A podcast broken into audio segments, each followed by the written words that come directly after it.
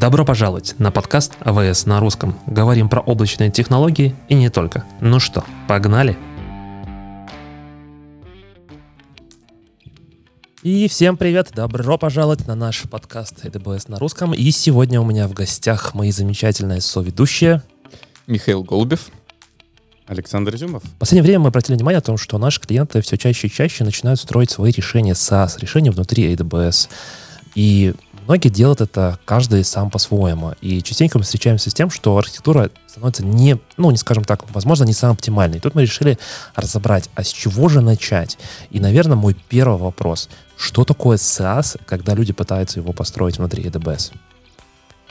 Ну, если спросить меня, что такое SaaS, э, то, наверное, в первую очередь это такой концепт, когда вы хотите просить себе в некотором смысле жизнь с точки зрения управления ресурсами, да, то есть вы хотите, у вас мало ресурсов, которые этим управляют, но вы хотите иметь очень много клиентов, да, вы хотите расти, чтобы у вас бизнес рос. И для этого вам нужно переосмыслить то, как вообще вы разрабатываете свое приложение, свой код, да, там, единую кодовую базу, не как раньше мы, например, э, делали какие-то тюнинги под конкретного клиента, да, то есть это меняет, в принципе, и development процесс.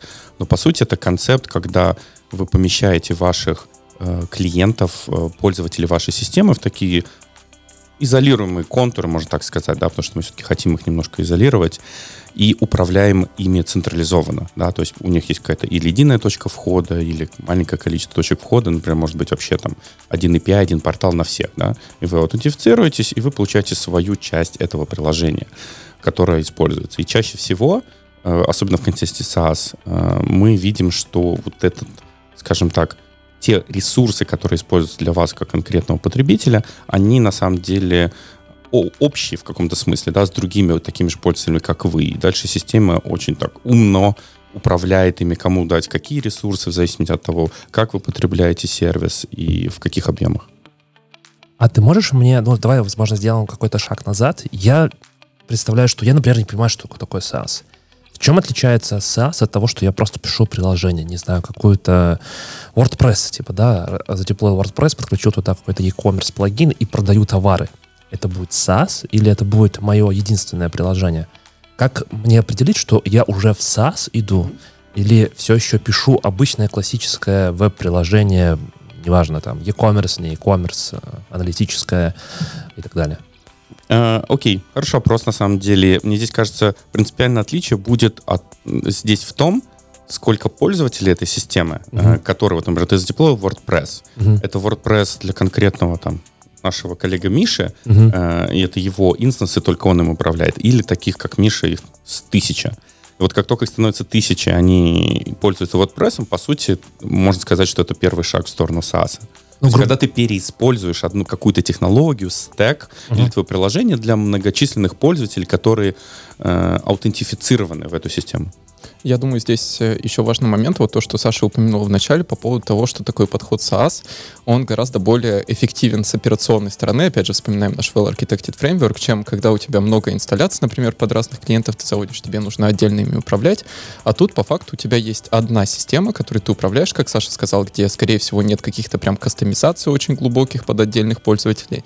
То есть у тебя упрощается твоя операционная часть, но при этом, естественно, возникает логичный вопрос. То есть мы упростили операционную часть, а как нам теперь все-таки разделять нашу систему? И для этого, собственно, есть в SaaS такой концепт, как тенант. И здесь, наверное, Саша, я хотел тебя попросить больше рассказать, потому что вот часто возникает такое недопонимание, что у нас есть тенанты, есть пользователи. Вот в чем вообще отличие этих двух концептов в мире SaaS? Угу. Ну, давайте как бы таким, э, как будем не сухим языком, а такими концепциями на уровне понимания. А, основное отличие между юзером и тенантом, тенантом, не знаю, давайте определимся, тенант или тенант? Я на русскоязычный момент. Мне кажется, в русском языке нету слова тенант э, в целом. И каждый раз, когда, не знаю, как у вас, ребята, но когда я там выступаю на конференциях или в целом общаюсь, и я не знаю, как перевести вот мультитенанси. То есть, что это? Это как на русском? Это мульти, э, мультипользовательская система? Звучит как mm, нет, нет. Потому что мультипользовательская система это тот вопрос, который тебе задал да, да, вначале, да, когда у тебя WordPress, и я, например, покупаю что-то на WordPress, mm-hmm. там какие-то товары, то, что ты рассказал вот с Мишей, mm-hmm. да, что такое SaaS, я так понял, что если я предоставляю вот такие вот WordPress, mm-hmm. вот это уже тогда SaaS. А я как там потенциальный потребитель прихожу и говорю, так, хочу WordPress с e-commerce, вот моя база товаров, загрузил, поехал. Угу. Давайте тогда мы определим, что это tenant, да, давайте называть да. его только на английский манер. А, здесь, можно сказать, в некоторых системах э, есть связь пользователя к тенанту один к одному. Я сейчас объясню чуть более детально, но в этом как бы важный аспект, что мы просто говорим не о пользователях, пользователях, а именно о тенанте как такой логической сущности, да, можно сказать, то есть это такой контейнер объединения каких-то пользователей, потому что этим WordPress, не знаю, я работаю в какой-то компании, да, и мы в этой компании выпускаем какие-то новости и паблишим их на WordPress. Я хочу, чтобы не только я это делал, а, не знаю, пять моих коллег это делали. И в этом случае у нас тенант WordPress, который мы говорим, как нам кто-то его продает там по какой-то подписке в месяц, чтобы мы его не менеджили, а, это, кстати, тоже, кстати, важный аспект SaaS, да, что когда пользователи хотят сами управлять, можно сказать, ресурсом, железом или какими-то приложениями, да, они хотят купить как сервис. Вот это понятие как сервис, вот здесь оно и появляется как раз SaaS часть э, того сервиса или продукта, который э, нам предоставляют. То есть это тоже так, в копилочку того, что такое SaaS. И здесь вот как раз, когда мы такой продукт э, потребляем, есть tenant, это, например, наша организация, да, которая вот там есть, у нее есть такой контур, песочница, там скоп пользователей, которые могут видеть эти данные. Есть пользователи. Пользователи — это мы, которые в этом контуре, тенанте, э, делают какие-то действия, э, и мы знаем, что вот, ну, кроме нас там никто, не, то есть другие люди из других компаний не попадут в этот контур, если мы их сами сюда не пригласим. Вот это и есть. То есть tenant — это такая логическая структура объединения контур безопасности, можно его так назвать, да, и контур данных одновременно, в которых э, пользователи или какая-то группа пользователей может пользоваться этим сервисом. А вот то, что ты говоришь, концепт э, тенанта, на английский манер, э, то, что ты говоришь, концепт тенанта, по-моему, очень хорошо ложится в понятие B2B. То есть, когда мы наше решение продаем бизнесу. Uh-huh. У нас есть организация, у организации есть некоторое количество сотрудников. Ну, здесь понятно, организация — это tenant, соответственно, сотрудники — это юзеры в рамках этого тенанта. А что происходит в B2C? В B2C нам, получается, если мы продаем напрямую конечным потребителям, ну, там, не знаю, условный мы, например, Инстаграм, то есть мы просто вот у нас есть пользователи, у нас нет какой-то организации с кучей пользователей. То есть нам все равно нужно думать о наших пользователях как о тенантах, э, тенантах. Или в таком случае это просто single-tenant приложение, и в котором есть много пользователей. То есть как просто вот с такой, с высокой точки зрения, не углубляясь в технические детали, как нам лучше думать о нашей архитектуре? Ну, я бы, честно говоря, здесь, мне кажется, важный аспект на такой концептуализации архитектуры. То есть я бы все равно сказал, да, вот, допустим, Инстаграм, да, конечно, это мульти хотел сказать мультитенант, многопользовательское приложение, но вот нужно ли нам иметь э, тенант как сущность, если пользователь, он и есть тот единственный пользователь этого, э, скажем так, тенанта, это как бы правильный вопрос, на самом деле. Я бы все равно, скажем так, наверное, если проектировал, я бы мыслил от сущности тенанта, и просто так получилось, что тенант, он равен пользователю, да, это не значит, что я должен усложнять и там проектировать систему, как если у меня будет много пользователей, делать все эти э, ну, как бы маппинги и все остальное. То есть мы можем где-то упростить, но начать вот с такой, скажем так, абстрактной сущности, как tenant, да, то есть не привязываться к пользователю и построить экосистему вокруг нее, например, что нам нужно, чтобы в каждом, например, запросе, который приходил в нашу систему, на наши API, был tenant ID, потому что мы должны проверить, что я с таким-то идентификатором, с таким-то токеном, с таким-то креденшалами пришел вот на этот API, и вот у меня такой-то тенант, могу ли я что-то делать? Для этого мне нужно знать, вот пользователь такой-то, тенант такой-то, он умеет ходить сюда, ему надо вообще вот туда ходить или не надо. То есть это уже мы немножко так в сторону аспекта безопасности, но это вот как бы важно, да. И в нашем случае может быть, что пользователь, не знаю, его email привязан вот к этому тенанту, и все, и на этом все заканчивается, да. Но завтра, не знаю, я захочу поменять свой email, да, например, не знаю, или имя, фамилию, все может быть. Если я оперирую внутри системы только концепциями а пользователя, получается, что мне придется в куче мест системы, например, да, поменять все эти идентификаторы, e-mail ID там или еще что-то. А Tenant ID, он один на всю жизнь с тобой. То есть это с точки зрения даже управления системой, то, как мы храним информацию, вот а, даже нашим пользователям это упрощает, да, потому что вот эти маппинги, они становятся более абстрактными. А я правильно понимаю, вот сейчас ты говоришь про тенантов э, много в разрезе, вот как ты сказал, в разрезе безопасности, ну, соответственно, изоляции этих тенантов, тенантов с точки зрения безопасности. Но я правильно понимаю, что здесь разговор не только о безопасности, это же получается, ну, в том числе noisy neighbor, например, то есть когда у нас есть шумный сосед, это вот как-то позволяет от этого избавиться, то есть контроль затрат и так далее. Есть же какие-то другие причины, не только безопасность для вот такого разделения? А, Подожди, подожди, э, Миш, подожди. Саш, ты вот сейчас будешь отвечать на Мишин вопрос, но мне понравилось то, что Миша сказал. Шумный сосед. Я это слышу уже не первый раз. Можешь мне дать определение, что это такое? Шумный сосед — это тот человек, который, как у меня с утра, бросает а, шар. Сверлит? Не, нет, сверлит, сверлит обычно сверху, там, потому что ремонтирует что-то, да. Не-не, шумный сосед у меня, у шумный сосед. Я не знаю, как у вас, но у меня шумный сосед в 7 утра просыпается и делает, наверное, какую-то зарядку. Знаете, есть в кроссфите такие большие шары, которые бросаются к потолку, и потом он там типа падает. Или со всей дури вот так вот в пол. Вот у меня вот такой сосед, который, наверное, с утра делает кроссфит зарядку с ударением шара, шара вниз о пол. Это то же самое, да, шумный сосед, или это немножко другое? Слушай, ну вот, э, кстати, до того, как мы ответим на этот вопрос, tenant же это как раз а, слово произошло из английского языка, и это значит арендатор. То есть у вас как а. раз мультитенантное такое приложение, и в нем есть один noisy neighbor. Да, шумный сосед. Э, хорошо, классно мы на это все вышли. Здесь э, шумный сосед, про который спрашивает Миша, это имеется в виду, что так как у нас а, мы говорим SaaS, а, и одна из целей SaaS — это более эффективное использование ресурсов и того, как мы этим всем управляем, куда мы это все деплоим, как мы это все поднимаем необходимые дополнительные ресурсы. Это значит, что чаще всего какая-то часть инфраструктуры будет э, общая между разными э, тенантами, арендаторами. Такой новый концепт. Да, сейчас хорошо Миша как привел это. Э, оно как раз соответствует. И здесь э, важно, так как у нас общая инфраструктура, то есть не, не каждому отдельному пользователю отдельная сетушечка, да, который его периметр, и ты из нее не выйдешь, mm-hmm. а, например, несколько пользователей там на одной базе или лямбде, сету, где угодно. И может получиться так, что мы шарим ресурсы, ЦПУ, память, сеть, да, uh-huh. с другими пользователями. Если он по какой-то причине решил там, э, не знаю, прокрутить у себя на своем тенанте 8К видео какого-то стриминга, а, а мне трафика не хватило. Вот это и есть тот пример, когда, получается, твой тенант зажимается, то есть он получает меньше, потенциально может получить меньше ресурсов из-за другого соседа. Да? И вот это может быть проблемой, но на самом деле это проблема, которой ну, нужно думать с самого начала проектируя такого рода системы. То есть как э, сделать хоть какие-то механизмы ограничений безопасности чтобы эта проблема была, по крайней мере, управляемая, и, да, и можно было ее идентифицировать. Да, я все-таки хотел бы теперь вернуться к моему вопросу, который Витя нагло своровал.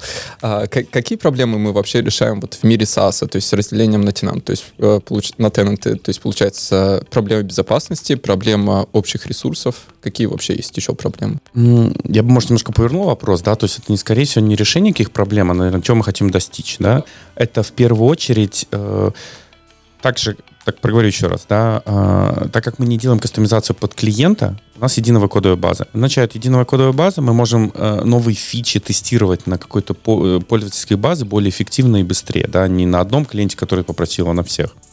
Это означает, что у нас э, цикл инноваций быстрее, и мы его можем контролируем распространять на пользователей, которые получают больше value. Они получают больше value, значит, мы можем это, не знаю, допустим, больше монетизировать или расширять нашу пользовательскую базу. То есть цель SaaS на самом деле это за счет того, что мы более эффективно используем нашу э, цикл разработки, цикл э, управления ресурсами. Это означает, что мы можем сделать или меньшими ресурсами больше, да, или можем сделать большими ресурсами еще больше, да. Но цель это все это расти, наш, э, чтобы наш бизнес рос, наше приложение развивалось, его пользовательская база развивалась. И здесь как бы аспект, конечно, там цены, cost efficiency, ну, там, эффективности использования, он тоже очень важный. И здесь за счет того, что мы повышаем э, эффективность используемых ресурсов, например, раньше у нас там пользователь купил, вот, не знаю, WordPress, поставил его на сетушку, ну, не знаю, наверное, в среднем она загружена, наверное, на 5% ЦПУ, да, ну, ну по-честному-то, да, но меньше мы ему дать не можем, потому что нету коробочки меньше. А здесь задача, что когда мы их пакуем на какие-то такие штуки и даем определенный контур, у нас средняя эффективность использования одного этого же ресурса может достигать на 80%, 70%. То есть себестоимость использования, она становится меньше для нас, э, как для провайдера, и значит, что мы можем делать более эффективную, там, допустим, цену для конечного потребителя – Или для, ну, или для нас это будет больше, э, там, не знаю, ревеню, марджин и все вот это. То есть это как бы часть э, бизнес-составляющих, в которых мы тоже не должны забывать в, в этом ключе. Угу. Слушай, а вот, э, наверное, немножко более технический вопрос. Э, то есть ты сейчас в качестве примера привел э, WordPress, который мы устанавливаем на EC-тушке. Ну и, соответственно, что это не очень эффективный способ, назовем это так. А на каких уровнях тогда мы обычно делаем изоляцию для тенантов? То есть тенантов, насколько я понимаю, соответственно, то есть виртуальные машины, EC2 инстансы, наверное, не самый лучший уровень изоляции а где мы изолируем? То есть мы как-то на уровне нашего приложения должны эту изоляцию делать или каких-то условных пользователей, например, операционной системы или базы данных? То есть как, как вообще, где происходит разделение на тенанты? Хороший вопрос. На ближайшие три следующих подкаста, я думаю, у нас будет о чем поговорить.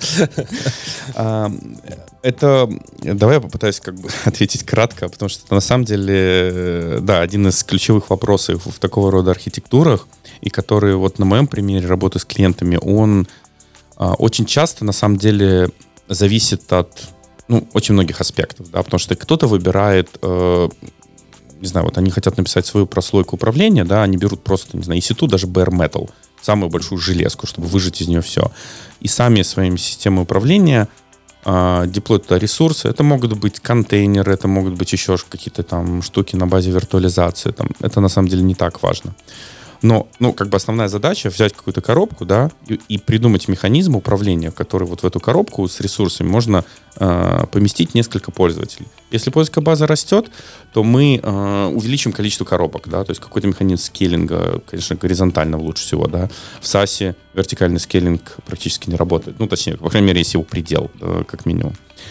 И здесь есть, ну, как бы несколько слоев, да, у нас есть наш фронтенд или там раутер. То есть приходит запрос, куда его отправить. Да, нам нужно знать, вот я это теннет, а где вообще мои данные хранятся? Потому что, скорее всего, э, если мы говорим о каких-то больших приложениях, я имею в виду, там, не знаю, сотни тысяч пользователей, миллионы, это не может, не знаю, допустим, у нас, допустим, это не поместилось на одну базу, да, нельзя просто сказать, что все там.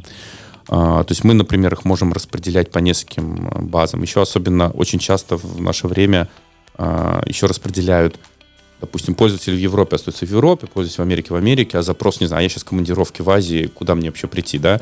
Есть еще вот это понятие маппинга меня как пользователя определенного тенанта, а куда вообще, а где мои ресурсы хранятся, да, вообще, то есть в Европе, в Америке и так далее. То есть мне еще вот это понятие раутинга тоже должно присутствовать, чтобы я знал, вот в итоге мне нужно приземлиться вот туда. И поэтому здесь есть аспект вот как раз ресурсов, не знаю, допустим, бэкэнд назовем это, да, вот где вот наша бизнес-логика крутится, и мы говорим, что мы выбираем какие-то коробки, это может быть контейнер-based, это может быть Kubernetes-based, это может быть EC2-based, это может быть Lambda-based, да, и как бы в который встроена э, наша собственная вот эта песочница виртуализация, если совсем технически, там Firecracker на bare metal с собственной суперизоляцией. Это один аспект. Второй — это базы данных, да, то есть любые источники хранения данных. И здесь тоже есть несколько принципов, там, шардирование или там одна таблица из row level, э, изоляции на уровне кон- конкретной строчки данных, или для каких-то, может, тенантов они попросили, мы им прям отдельный инстанс поднимем. То есть, ну вот, скажем так, тут несколько слоев наших стандартных, там, не знаю, three-tier application, да, front-end, back-end, базы данных, они все равно так или иначе присутствуют. Сейчас это просто, скажем, не сложнее, а как бы диверсификация вариантов, она сильно большая, но от конкретной технологии, которую мы выбрали для нашего приложения, куда мы деплоим, будет просто зависеть, как мы вот эту изоляцию достигаем. Вроде ответил сложно, но тут, наверное, может иметь смысл более какой-то конкретный Слушай, вопрос. да, может, а, а может у тебя есть какие-то примеры, какие у нас есть такие best practice архитектурные подходы к э, SaaS? Хочу кратко ответить на вопрос Майка. Для меня есть такие, можно сказать, три, наверное, основных направления. Это можно назвать serverless. Да? Есть подходы, где мы используем сервис-архитектуру на базе лямбд, а, ну, вот если именно с точки зрения процессинга, да, потому что там точки входа это отдельно. Можно сказать, второе это контейнер любого типа. Это Kubernetes, ECS, там, self-deployed. Это второе, как бы, оркестрация контейнеров. И третье — это что-то свое там, на EC2 или на, на любых других компьютер-ресурсах и так далее. То есть я вот даже не могу придумать что-то третье. Наверное, то в основном, с чем я встречаюсь. И сейчас все больше контейнеров. Ну, где-то, естественно, тоже много, где серверлess, э, в том числе на лямбдах и так далее. Э, это тоже довольно эффективный механизм. Слушай, это вот очень интересно, ты прям как будто предугадал мой вопрос и ответил на него, поэтому сейчас я передам микрофон Вите, потому что следующий мой вопрос был, зависит ли архитектурный подход от технологий, которые мы используем. Насколько я тебя слышу, да, зависит, то есть э, архитектура будет разной. Окей. Угу.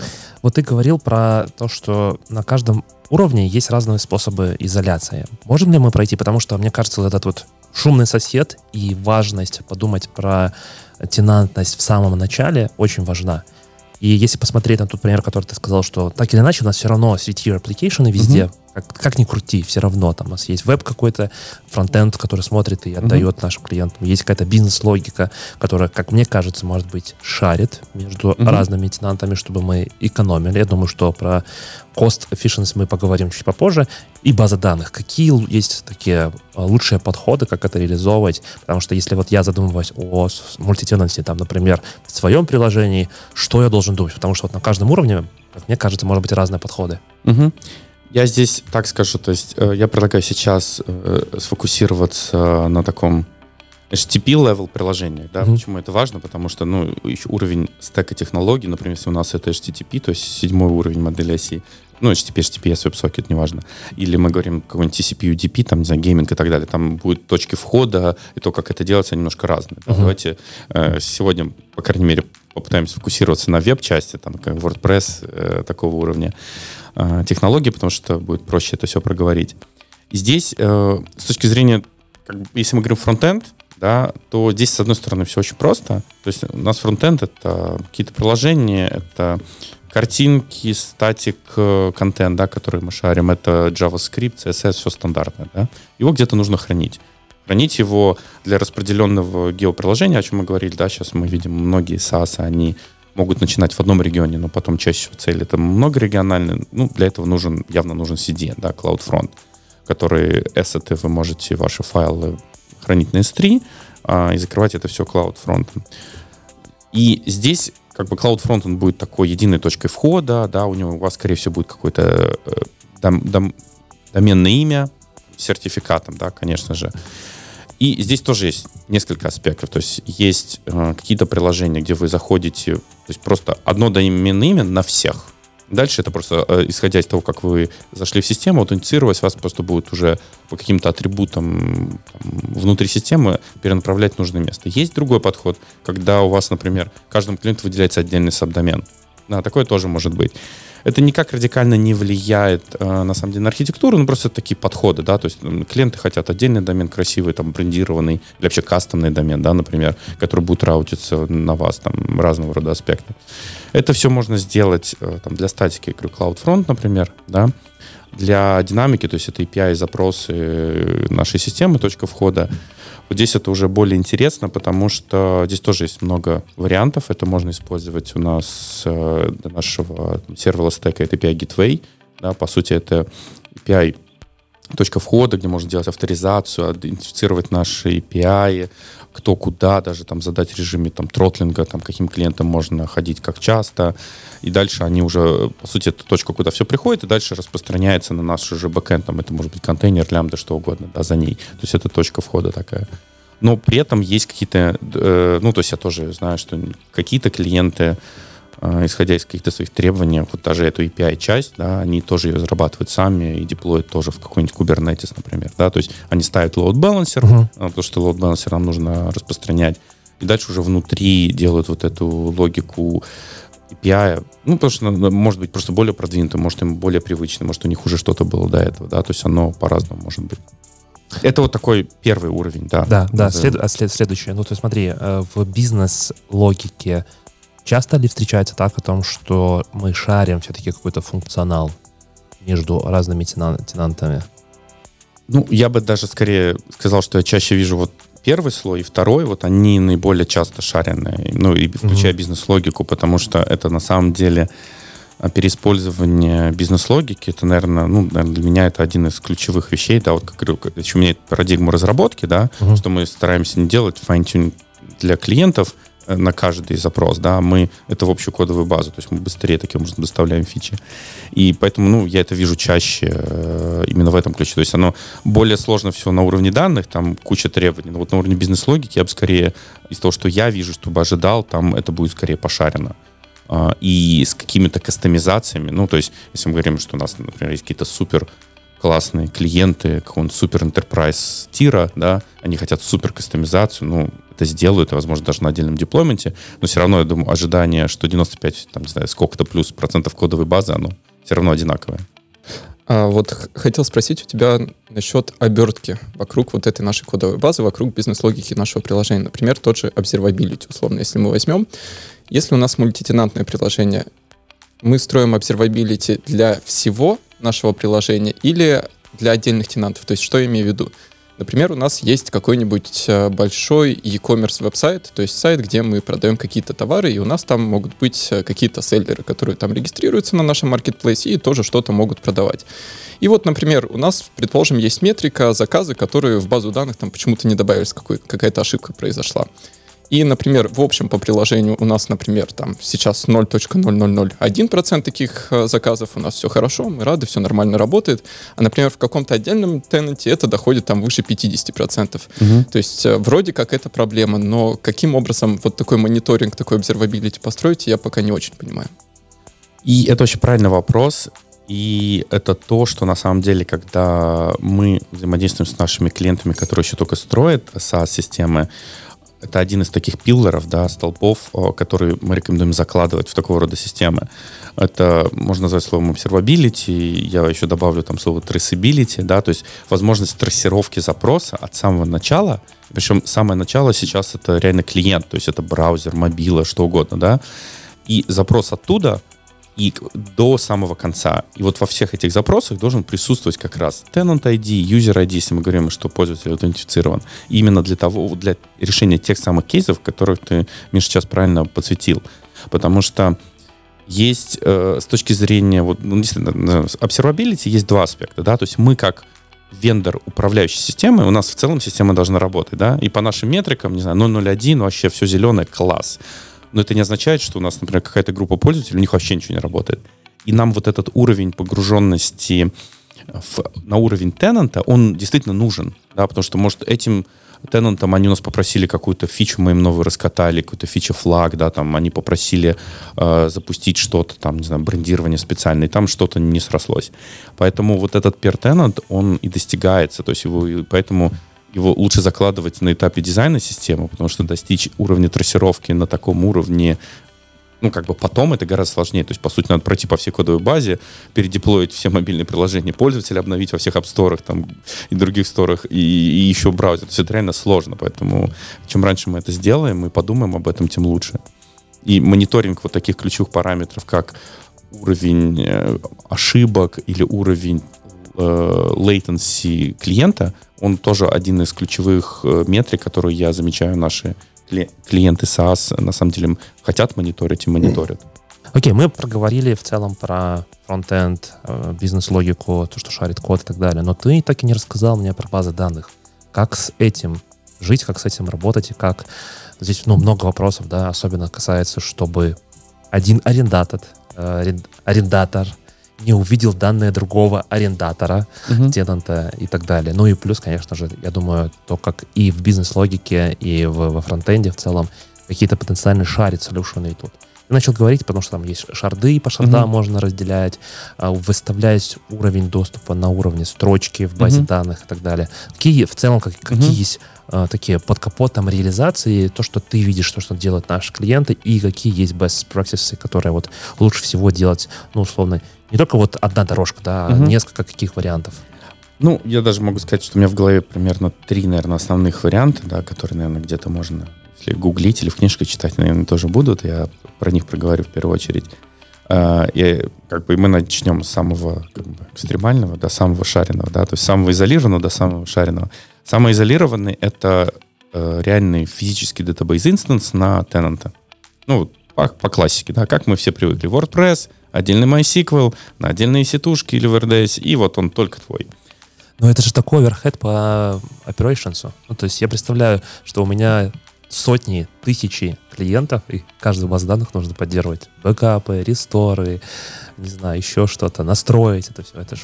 Как классно, что ты об этом проговорил, значит, мы не зря сегодня обо всем этом обсуждали. Ну вот да, да. И э, ты абсолютно прав. Э, и, скажем так, я вижу в, ну, в некоторых клиентов, особенно, кстати, мы уже говорили сегодня, что есть клиенты, которые строят SaaS с нуля, а есть клиенты, которые на самом деле э, переходят, у них фаза перехода от их текущих, например, продуктовой линейки, которая как раз может быть, мы деплоим что-то куда-то, не знаю, он прем теперь в облако, это AWS в отдельный аккаунт, и мы хотим вот следующий этап сделать его еще лучше, да. Такие сценарии и подходы я вижу э, при переходе, там, допустим, или маленькая кастомерская база, например, 100 клиентов, но очень большие, да, мы просто поставим огромную базу, там, 24x large, и будет все классно. Но ты прав абсолютно, что если мы хотим развивать свой бизнес и переходить вот от маленького количества клиентов э, к более большому объему, да, и, допустим, средних клиентов, маленьких, это просто, ну, не взлетаете. Нужно нанять там тысячу DBA, там, SRE, которых еще попробуй найди. И это просто не работает. Именно по этой причине ну, то есть можно, как бы, правда в том, что это можно все автоматизировать, да, инфраструктура через код, Terraform и так далее. Но когда количество движущихся частей, а, это количество инстансов баз данных и процедуры апгрейда, и вот это все, и становится слишком много, это действительно operations сложный, да, и мы, по сути, косты не отбиваем. И тогда мы переходим, допустим, в следующий эволюционный этап, это от, э, вот это можно назвать, это, не знаю, мульти-инстанс, да, у тебя реально один инстанс, и у тебя их много рядышком. Второй этап, это ты берешь и вот, допустим, всех своих клиентов не каждому отдельную базу выделяешь, а берешь меньше э, инстансов баз данных, да, например, э, и запихиваешь их внутрь одного инстанса. Например, это могут быть схемы. Угу. Это такой, то есть ты уже шаришь, да, инстансов стало не тысячи, тысяча, а там, допустим, сотни. Угу. И в каждый из инстансов ты погружаешь какое-то количество тенантов, исходя из их паттерна нагрузки, Noisy Neighbor, привет, uh-huh. э, и, и смотришь, сколько помещается. Например, в среднем из того объема данных, сколько у нас потребляют клиенты, и как часто они к нам приходят, ну, допустим, это 100 на инстанс, да, значит, у тебя уже коэффициент уже там 1 к 100, да. Это вот как раз второй промежуточный этап, э, когда ты пакуешь их. Э... А как я делаю изоляцию внутри инстанса? Э, на уровне, условно, рбака? То есть э, каждому тенанту нарезаю просто свою как бы, кусочек базы и говорю, у тебя есть доступ к исключительно твоему кусочку базы. Ну да, смотри, то есть там, по сути, это нарезается с помощью схем. Угу. Схема — это концепт такой, ну, можно сказать, это тоже некоторый периметр безопасности, на который ты на схему можешь дать конкретные перемиссии, привилегии доступа. И, конечно, твоему тенанту дается доступ только на эту конкретную его схему. Да? То есть это делается на уровне рбака базы данных, или если это там managed AWS сервисы, там AM, который просачивается туда. Э, ну, по сути, да. То есть ты мапишь пользователя тенанта на конкретную схему внутри э, базы данных, и вот это как раз один из таких подходов. Окей. Okay. Третий. Третий самый, можно сказать, эффективный, запакованный, когда ты, по сути, ничем не ограничен, потому что во втором подходе у тебя все равно есть, а, допустим, если у тебя миллион клиентов, uh-huh. и 100, 100 максимум на один инстанс, uh-huh миллион делим на 100, получается сколько? 10 тысяч, да? 10 э, тысяч тебе все равно понадобится, да? Это все равно очень сложно менеджить. Опять же, возвращаемся к тому примеру, как ты говорил, да, что сложно. И тогда, вот когда мы говорим о таком скеле, там сотни тысяч, даже иногда там десятки тысяч, миллионы, единственный путь — это табличка одна, то есть шаренный на уровне таблицы. И, по сути, ты говоришь о изоляции на уровне строк данных.